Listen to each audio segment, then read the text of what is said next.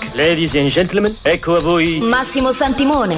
A volte si incontra un uomo che è l'uomo giusto al momento giusto nel posto giusto, là dove deve essere. Io sono nato pronto. Jaxi Cinema Extra Large. Adoro questi brevi momenti di quiete prima della tempesta. centoventi minuti di radio in Technicolor e tre dimensioni. Sono il signor Wolf, risolvo problemi. Jaxi Cinema Extra Large con Massimo Santimone. La forza sarà con te. Su Radio Aldebaran. Al mio segnale, scatenate l'inferno.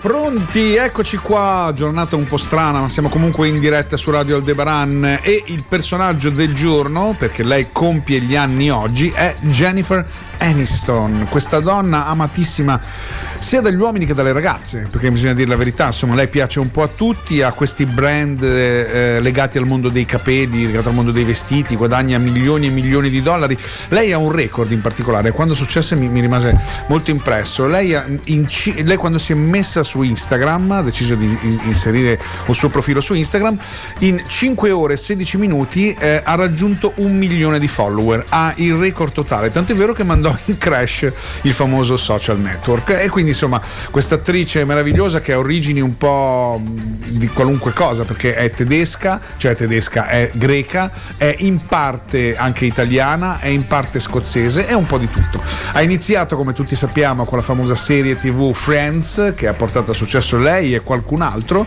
però diciamo che lei è quella che dei sei personaggi protagonisti, quella che ne è uscita, lavora tantissimo eh, lavora tantissimo anche adesso, fidanzamento di sette anni con Brad Pitt, poi Justin Theroux, famosa anche per queste cose del gossip, ma comunque è amatissima, lei ha i suoi annetti perché c'è più di cinquanta anni, insomma del sessantanove la ragazza, eppure sembra che ne abbia venticinque, il che fa incazzare molte donne, ma molte invece lo ammirano ed è, ed è comunque un personaggio che ha toccato soprattutto il mondo mondo della commedia, no? Grandi successi al botteghino come Una settimana da Dio, Ti odio, ti, odio, ti lascio e ti, Mia moglie per finta, eh, Come ammazzare il capo e vivere felici, dove lei fa la cattiva stronzissima, insomma personaggio veramente assurdo al contrario del suo viso angelico.